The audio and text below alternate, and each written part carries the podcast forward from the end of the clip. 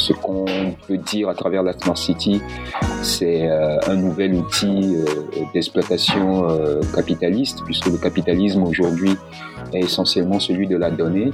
Et avec la ville intelligente, euh, ce qu'on fait en réalité, c'est de pomper de la donnée euh, euh, à l'échelle. ensuite, qu'est-ce qui est fait de cette donnée, à qui elle appartient, etc., sont des sujets de vigilance. Bienvenue sur Técologie. Técologie, Técologie. Le podcast qui tente de lier technologie et écologie, alors que tous les opposent. bonjour à toutes et tous, euh, nouvel épisode du podcast écologie. Euh, aujourd'hui, on va faire un pas de côté, euh, bon, comme d'habitude, me diriez-vous, sur Técologie, mais allons changer de point de vue, direction Lomé, la capitale du Togo. Nous recevons l'architecte Sename Kofi Agbojinu, qui a fondé l'Africaine d'architecture, une structure qu'il qualifie de structure activiste, dans le but de promouvoir une approche différente, une approche africaine, des questions d'architecture, d'urbanisme et de design. Euh, nous allons discuter euh, notamment de Smart City, de files intelligentes, de Fab Lab et euh, leur adaptation au contexte africain. Bonjour Sénamé. Bonjour, merci pour l'invitation. Alors, première question, pour rentrer un peu dans le, dans le contexte de tes travaux. Euh, comment peut-on décrire une ville africaine aujourd'hui? Oh là, est-ce qu'il y a une définition unique pour la ville africaine? Le, le mouvement urbain est certainement très varié sur l'ensemble du, continent. ce qu'on peut dire, c'est que c'est très probablement un continent qui va voir émerger une urbanité assez unique D'abord en, lien avec son importance, c'est un urbain sur six qui sera africain euh, d'ici 30 ans, donc un sixième de l'urbanité mondiale, et euh, cette chose va se passer euh, forcément dans une configuration où on va voir émerger des objets urbains, encore une fois, tout à fait inédits, et certainement les plus grandes villes du monde. En tout cas, cinq euh, des grandes villes les plus importantes euh, au monde apparaîtront certainement dans les 30 prochaines années sur ce continent. Et quelle est euh, ta définition de la Smart City ou qu'on peut traduire en, ville intelligente peut-être? Oh, Alors, moi j'ai une définition très, très, comment dire, très naïve. Hein, celle certainement du dictionnaire aussi. C'est une ville où le fondamental est est technologique. C'est la technologie, euh, entre guillemets, pour faire caricatural, qui permet de faire euh, à peu près tout. C'est, un objet urbain où les, technologies, et surtout les nouvelles technologies du digital, ont pris euh, un rôle essentiel. Et dans ce contexte de, ville intelligente, quel est le, positionnement des big tech, notamment les GAFAM, vis-à-vis des villes intelligentes dans le contexte, bien sûr, africain? La Smart City, on le comprend assez aisément, c'est le moyen pour euh, une entreprise technologique euh, de multiplier ses revenus de façon exponentielle, puisque quand tu livres euh, une Smart City ou quand tu t'inscris dans une production de Smart City, il ne s'agit plus là de vendre des devices à des individus, mais de produire directement à l'échelle. Donc pour des raisons purement euh, mathématiques et de multiplication de revenus, on peut comprendre que les, big tech soient très intéressés à la, smart city. C'est d'ailleurs un concept qui a été inventé par, euh, par un big tech, hein, IBM. Euh, et comme les plus grandes villes du monde, comme je, viens de l'expliquer, apparaîtront très probablement sur le continent africain, c'est l'endroit vers lequel aujourd'hui le regard des big tech se tourne.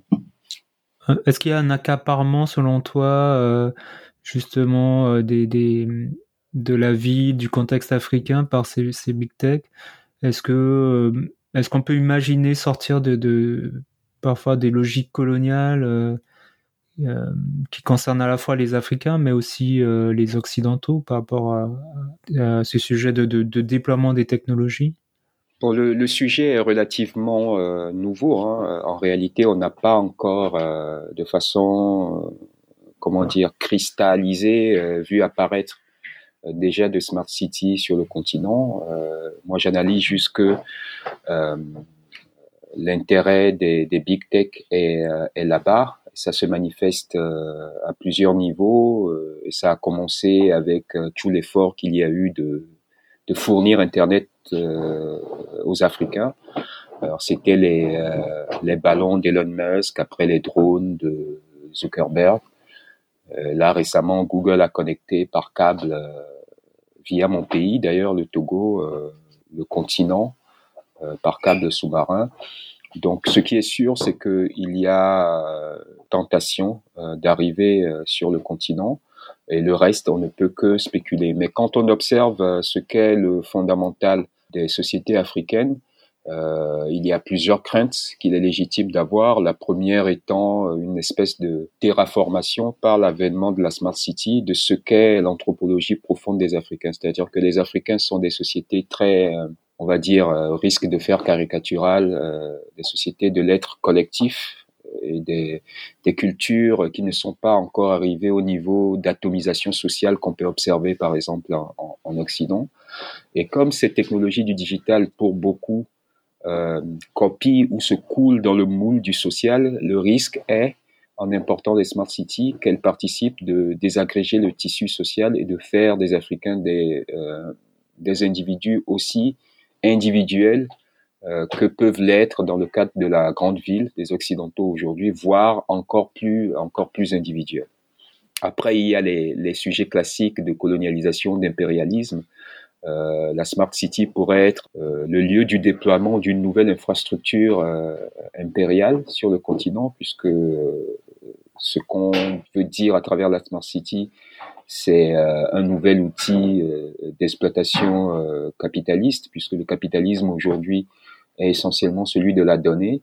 Et avec la ville intelligente, ce qu'on fait en réalité, c'est de pomper de la donnée à l'échelle. Euh, ensuite, qu'est-ce qui est fait de cette donnée, euh, à qui elle appartient, etc. sont des sujets de, vigilance où là aussi on peut craindre que euh, les, les verrous ou les les vigies ne soient pas aussi efficaces en Afrique que ça peut l'être en Occident, en considérant que c'est des contextes où il y a moins de, de besoin de légitimité, moins de, recours au, consentement des populations pour l'installation des choses, moins de démocratie, voilà, pour faire, pour faire très simple. Dans un article pour euh, Uzbek Erika, euh, donc euh, un échange que tu as eu avec, avec ce média, il y a quelque chose qui m'a qui m'a un peu frappé, qui m'a pas mal intéressé, où tu parles de que hum, la ville euh, telle qu'elle est en train d'être déployée, euh, installée euh, dans les grandes capitales africaines, est en complète opposition avec les traditions et la culture et les cultures africaines. J'imagine qu'il n'y en a pas qu'une seule et que ça promeut un peu vraiment le mode de vie occidental avec une séparation forte entre nos vies et la nature. Et, peut-être que c'est peut-être une forme un peu convenu de, l'idée du progrès, euh, le fait de vraiment euh, s'éloigner de la nature, bétonner et, d'avoir une nature maîtrisée à l'intérieur de parcs et de jardins, j'imagine. Est-ce que tu veux bien développer cette idée pour nous? Oui, c'est vrai que le, en fait, les deux béquilles du, du progressisme euh, tel qu'il a été un peu construit par la, pensée moderne dont l'origine est, européenne. Euh, ces deux béquilles-là sont le naturalisme et l'individualisme, c'est-à-dire que l'homme euh, moderne, l'homme achevé, l'homme réalisé, est l'homme normalement qui, selon Descartes, se coupe de la nature, puis euh, contrôle la nature, met la nature en ressource, euh, la transforme en utilité, et puis selon les philosophes de la théorie économique, tout de suite après, se coupe aussi du groupe, c'est-à-dire que l'homme l'homme moderne, c'est un homme qui, qui, domine la nature et qui est euh, et qui est individuel, pour faire un peu un peu caricatural. Et euh, le, la ressource qui a permis euh, de, de, produire de façon pratique euh, cet individu, ça a été la ville. et la ville a été naturaliste et individuelle son presque de façon impensée tout de suite. Et donc avec euh, l'importation des villes sur le modèle occidental en Afrique, euh, qui n'est pas seulement un fait euh, ou n'est plus seulement un fait colonial, il y a aussi un fait d'extraversion, c'est-à-dire que les Africains en rêvent hein, eux-mêmes, hein, ce n'est pas, ce n'est plus seulement imposé. Et bien avec l'importation des villes, ben on importe aussi cette culture naturaliste et individualiste qui est en conflit avec l'être ou les cultures profondes africaines qui, euh, comme tu l'as dit, sont plutôt euh, sont plutôt en parenté avec la nature. Les Africains ont des, ont des parents parmi les animaux. Euh, ils n'imaginent pas leur société complètement étanche, sans être pénétrés de nature un peu partout. Et, et toute la vie est rythmée d'un tas de contrats, on va dire, naturels. Euh, qui fondent euh, qui fondent la communauté euh, humaine et sa relation avec ce qui ce qui la dépasse. Les Africains sont aussi, ça je l'ai déjà dit, des êtres foncièrement non individuels. Ça se comprend très très très simplement dans, dans, dans cette chose qu'on dit souvent, qui est que en Afrique, être pauvre, c'est être seul. Donc c'est foncièrement des êtres des êtres du groupe. Et donc la ville, euh, par contre, dans son essence, comme je le dis, est, est, anti-nature. Euh, bon, je schématise un peu, hein, et anti-groupe.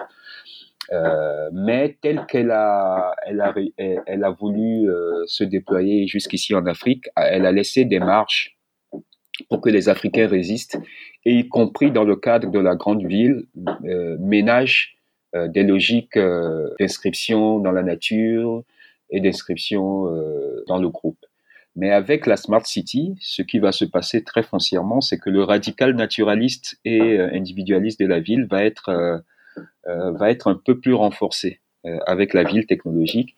Et là, il y a le risque que les sagacités, les petits dispositifs que les Africains avaient mis en place jusqu'ici pour faire survivre leur originalité même dans le cadre de la grande ville ne soient plus opérantes et qu'on bascule complètement en Afrique même vers un modèle de ville euh, qui non seulement aura cette fois-ci complètement assimilé le naturalisme et l'individualisme, mais pourrait même permettre une nouvelle coupure qui n'est plus cette fois-ci une coupure avec la nature, une coupure avec le groupe, euh, mais ce que j'appelle une coupure avec euh, le dernier niveau d'organisme ou d'organicité qui est le corps.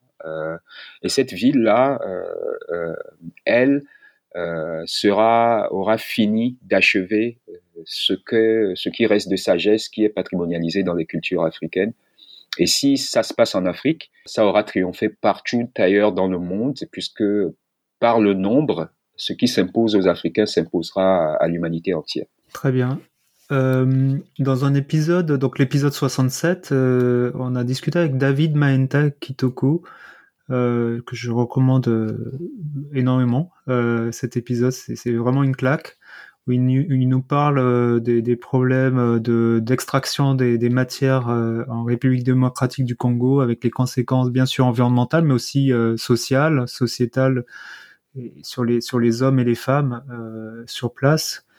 est-ce que tu as des échos ou en tout cas, est-ce que à Lomé ou dans les grandes capitales africaines que tu connais, est-ce que les gens ont conscience de l'accaparement des, des, ressources du sol africain par par le monde entier en fait, euh, par euh, par la Chine, par l'Europe, par les États-Unis, enfin par euh, vraiment le monde occidental.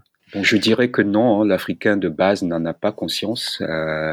il est peut-être trop dans la survie, dans la gestion du quotidien pour avoir entre guillemets le, big picture et maîtriser hein, les, toutes les subtilités de la, de la géopolitique. mais de fait, oui, les, les, grandes puissances, euh, les pays euh, relativement euh, immensément ou, ou, moyennement riches sont drogués à un mode de vie que ne leur garantit que l'exploitation de ce continent, l'Afrique, et exploitation qu'ils peuvent nourrir de façon complètement désinhibée dans certains contextes, soit parce qu'ils ont mis en place les relais politiques et euh, promu les, les caciques, euh, les euh, locaux qui leur donne les accès à, tout, soit en, dans une logique de, avec beaucoup de biais de sincérité, une logique d'aide, etc., etc. Oui, mais de fait, oui, l'Afrique paye déjà un prix si on continue à parler uniquement de technologie. Euh, L'Afrique paye déjà un, prix énorme dont le, poids sur la vie des Africains euh, euh est, considérable dans l'épopée technologique telle qu'elle est aujourd'hui à travers cet extractivisme dont vous parlez, mais aussi déjà sous, d'autres aspects beaucoup plus, beaucoup plus subtils. Quels sont ces aspects? Ça titille ma curiosité. Bon, il y a plusieurs niveaux, il y a plusieurs niveaux de lecture. Il y a des trucs, euh, il y a des considérations encore plus, euh, comment dire, encore plus, encore plus méta, si vous voulez. C'est-à-dire que euh, le continent africain a toujours été, enfin pas toujours été, dans son histoire, au contraire récente, l'histoire du coup la plus courte, hein, était un laboratoire formidable de dystopie, c'est-à-dire que tout ce qu'on ne pouvait pas faire admettre euh, directement aux occidentaux, euh, parce que ici, euh, en Occident, je, dis ici parce que je suis actuellement à Berlin, le niveau de, conscience est relativement élevé et qu'il y a des, verrous, des, dispositions pour qu'il y ait un regard du citoyen eh ben, toutes ces choses-là, on, on, a été euh, très souvent tenté d'aller les tester sur le continent africain. Comment peut-on imaginer une ville durable en cédant des, des technologies? Euh, Comment ne pas tomber dans des logiques d'obsolescence? Est-ce que l'approche low-tech, elle est, essentielle dans ce cas? Euh, le low-tech, oui, mais le low-tech, c'est peut-être moi ce que ma contribution que j'apporte à cette conversation, c'est que le low-tech n'est pas un effort à produire en réalité. Euh, parce que les technologies euh, prises dans leurs essences, et je parle des nouvelles technologies du digital, sont déjà durables. Toute la série des, des innovations qu'on a eues euh, avec le digital, euh, toutes les, les technologies euh, du pair à pair qui qui ont permis l'émergence des, des récentes plateformes pour la désintermédiation, l'ubérisation, etc.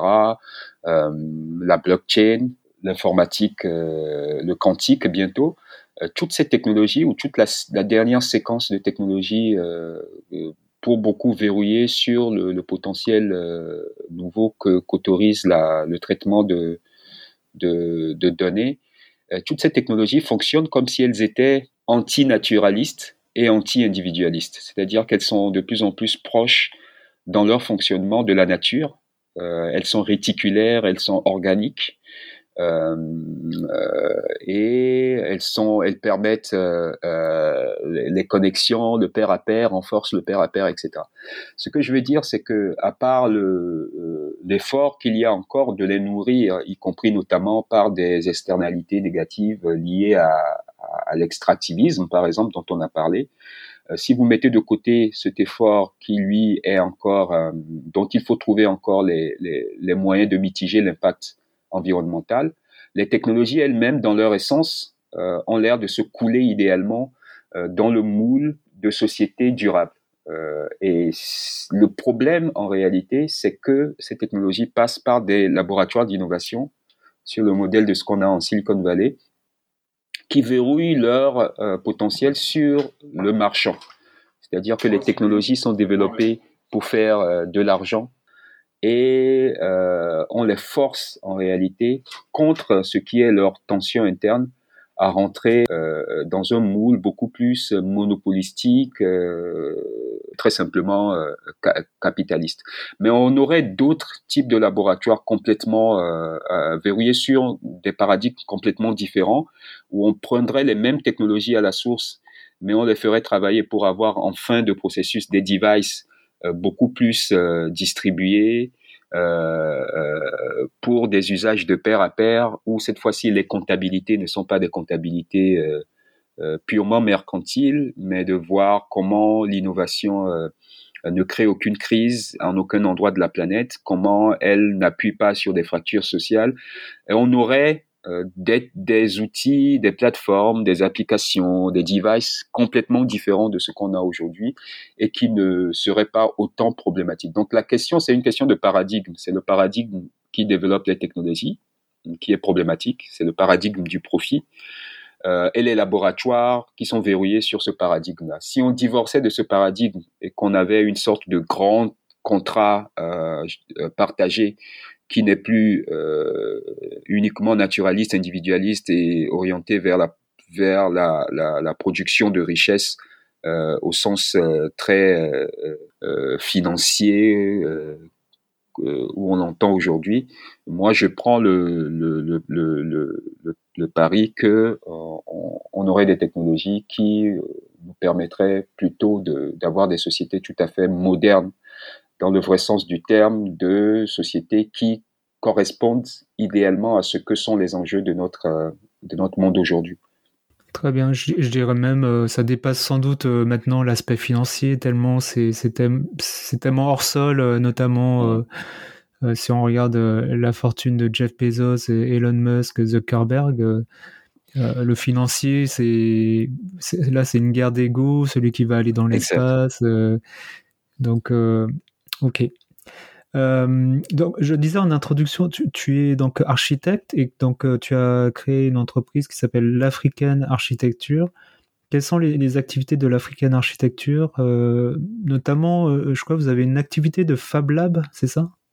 L'Africaine d'architecture est une association justement dont le, but est de travailler la question de l'urbanité africaine. Le, le parti de l'association, c'est de se dire que à la fois une des, plus grosses menaces aujourd'hui sur l'humanité, euh, c'est l'émergence de ces villes extraordinaires qu'on prédit euh, sur le continent africain, euh, mais aussi peut-être la plus grosse chance ou un moyen tout à fait inattendu de régler les problèmes de notre monde. Donc l'association travaille le sujet de la ville africaine elle le travaille sous plusieurs angles. Ces dix dernières années, on a beaucoup investi dans la question euh, des technologies euh, comme euh, moyen, comme déjà tendance négative, mais aussi quelque chose qui pourrait corriger le chaos qui, pourrait nous attendre. Et euh, ce, gros thème technologique, on l'a incarné dans un projet qui s'appelle Up City. Et Up City, l'idée, c'était de créer des petits laboratoires de quartier euh, euh, avec une dimension Fab Lab, effectivement, la capacité de, pouvoir produire tout ce dont le quartier a besoin localement, mais un peu plus global, hein, comme espace d'innovation que purement un Fab Lab, puisque on est allé dans, sur des sujets qui n'étaient pas non plus des sujets uniquement de, de fabrication de prototypage euh, rapide. Mais grosso modo, l'idée, c'était de se dire que les technologies sont suffisamment démocratisées aujourd'hui pour qu'on puisse imaginer que chacun développe lui-même toutes les applications qu'il y a sur son smartphone euh, et tous les devices euh, dont il a besoin, qui sont aujourd'hui livrés depuis une source unique ou plus deux ou trois grandes sources uniques et cela donc en offrant au quartier des espaces d'innovation. Et donc les gens du quartier s'organisent autour de ces espaces d'innovation et s'autonomisent dans leur euh, culture, euh, dans leur culture digitale. Et à mesure donc qu'on replique et qu'il y a des itérations et que les espaces d'innovation se retrouvent pratiquement dans chaque quartier d'un territoire donné, eh bien ce territoire devient une smart city, mais euh, bottom up. C'est une smart city de d'innovation bricolée depuis la base euh, euh, qui atteignent quand même un niveau sublime euh, parce que tous ces espaces sont mis en réseau et forment une espèce de smart grid euh, de laboratoire d'innovation sur tout le territoire. Donc ça, c'est ce qu'on a fait ces dix dernières années autour des nouvelles technologies. L'association commence à, à s'intéresser à la question du sport et comment le sport, en un sens, produit la ville et pourrait la produire de façon vertueuse. Et puis, euh, on a aussi des, des, intérêts pour la culture urbaine incarnée dans la musique, euh, la vidéo, etc. Et l'idée à chaque fois, c'est de euh, partir sur des projets un peu concept. C'est ce qu'on a fait dans le, avec la, la, technologie, avec le projet App City, de déblayé un peu le sujet de façon marginale. City, par exemple, a été complètement autofinancé sur ces dix dernières années. Et quand on a atteint de la bouteille, essentiellement de la bouteille éthique, qu'on a réussi à prouver que nos intuitions étaient bonnes, faire de ces projets-là des institutions, de sorte que euh, avec une série de nouvelles institutions, on puisse un peu faire basculer la, la balance parce que moi, je ne crois pas beaucoup dans l'idée de changer les choses euh, euh à l'intérieur de d'institutions euh, qui sont aujourd'hui complètement vérolées, euh, verrouillées sur le paradigme capitaliste, qu'on se l'avoue, qu'on en ait conscience ou non. Euh, je pense que le gros effort à produire aujourd'hui, c'est de, de développer de nouvelles institutions euh, à partir de projets de la marge auxquels on donne les moyens de challenger euh, parce qu'elles se sont quand même inscrites, elles ont profité de l'organicité euh, qu'autorise de faire des choses de terrain avec les vrais gens. Euh, donc atteignent un niveau de bouteille qui leur permet de challenger les institutions officielles et peut-être demain de, de s'y substituer. Peut-être une question plus personnelle. Qu'est-ce qui t'a donné envie de, travailler sur tous les sujets qu'on vient d'aborder? Oh, euh, je ne sais pas. Euh, je considère qu'à partir du moment où vous identifiez euh, un problème, il faut à votre à votre petit niveau commencer à essayer de l'adresser. J'ai identifié peut-être un peu en pionnier la question de la euh, que pose l'urbanité africaine euh, en tant que challenge à la à, l'habitabilité de la planète et euh, j'ai vu qu'il y avait peut-être un moyen d'adresser cette question-là de façon marginale avec avec des ressources limitées, même si en réalité ça m'a demandé à l'arrivée beaucoup plus de ressources qu'anticipées. Voilà, c'est peut-être le sens de responsa des responsabilités, tout simplement. Et enfin, une dernière question, quelles sont euh, les perspectives selon toi pour la place du numérique et des technologies euh, en conscience des limites planétaires? Donc là, c'est de réfléchir un peu à 10 ans, 20 ans, euh, comment tu vois la, place des technologies? J'ai déjà un peu répondu à ça. Je pense que les technologies doivent être mises à leur bonne place. et leur bonne place, c'est ce qu'elles indiquent elles-mêmes. ce qui fait qu'on ne les écoute pas, c'est que euh, ceux qui développent les objets, les produits finis, euh, n'écoutent que euh, le marché. C'est-à-dire qu'on développe des produits pour qu'elles pénètrent idéalement le marché, qu'elles permettent de multiplier la richesse de Bezos, etc. Donc il y a un effort, il, il devrait y avoir un effort de créer des laboratoires d'innovation un peu alternatives qui eux ne font pas des technologies pour faire des milliardaires, mais prennent des technologies pour être à leur écoute et les développer euh, pour ce qu'elles sont, c'est-à-dire des, euh, une essence et une ressource formidable qui veut être distribuée, euh, récursif, etc., etc. Donc c'est c'est un peu le carrefour où on est euh, et le sujet qu'il faut trancher. Est-ce que les euh, laboratoires d'innovation classiques vont garder la main sur le, la ressource et être les seuls pourvoyeurs des objets finis, auquel cas on va clairement euh, vers une dystopie de mon point de vue, ou est-ce que euh, il va y avoir des, lieux de résistance qui vont euh, développer, diverger un peu de, ce, futur programmé, problématique que les technologies nous promettent si elles restent entre les mains de la Silicon Valley? Et cette question-là va être tranchée pour une grande part depuis le continent africain. Donc tu imagines une résistance numérique? Ouais, comme je le dis, le numérique résiste déjà. Le numérique n'est pas, du tout, euh, n'est pas du tout euh, monopolistique aujourd'hui. Il n'est pas fait pour le système industriel, le système de la concentration euh, du pouvoir. Il est très distribué. Euh, donc lui résiste déjà. Donc c'est euh, l'effort, c'est de l'aider.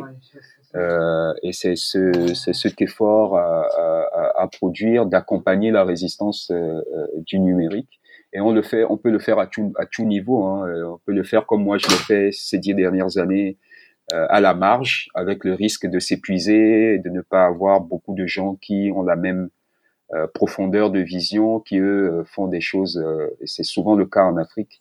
Il y a beaucoup d'exotisme technologique et derrière un discours de l'Afrique innove, l'Afrique fait des choses extraordinaires. En réalité, il y a, il y a simplement euh, euh, des apparences, beaucoup d'espaces créés pour des gens qui viennent se donner bonne conscience et des projets un peu en, feu de paille. et pour peu que le sérieux de tout ce qui se développe dans le monde de, l'éthique hacker euh, incarné dans les Fab Labs aujourd'hui, dans toute la culture open source, euh, dans la consommation contributive, pour peu que tout ce mouvement-là se prenne réellement au sérieux et ne soit pas juste un, petit mouvement pour se donner bonne conscience, euh, eh ben, il pourrait arriver quelque chose de relativement intéressant. Et encore une fois, le potentiel d'émergence de cette chose intéressante est beaucoup plus africain parce que ce n'est pas impossible qu'en Occident même, on soit déjà allé trop loin dans le paradigme du profit et que ce soit de plus en plus compliqué euh, de résister réellement euh, autrement que euh, à travers de la critique un peu artiste. Euh, L'Afrique est relativement encore en jachère.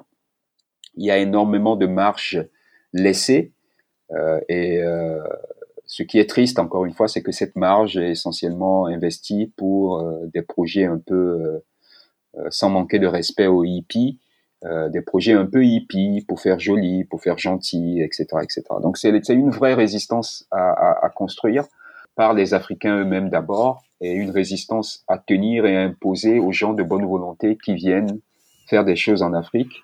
Euh, le problème c'est que beaucoup d'Africains n'opposent pas cette résistance-là, euh, soit parce qu'ils sont très respectueux de leur hôte, euh, soit parce que euh, en réalité euh, ils n'y croient pas réellement eux-mêmes. Écoute, je te propose que ce soit le, mot de la fin. Merci beaucoup, Sénamé. J'ai vraiment beaucoup apprécié euh, l'échange avec toi. Et puis, euh, bah, si vous avez aimé cet épisode, vraiment mettez des étoiles, mais surtout partagez. Euh, vraiment le, message que, que Sénamé euh, nous propose euh, de résistance et de proposer autre chose au-delà de, des alternatives euh, un peu euh, vernis, euh, vernis social et écologique. Vraiment des vraies alternatives, des, des innovations sociales peut-être. Tu, tu confirmes, Sénamé C'est ça. Et, et, et vraiment, euh, voilà, partagez ce message. Et puis, bah, je vous dis à bientôt. À bientôt, Sénamé. Merci beaucoup. À bientôt.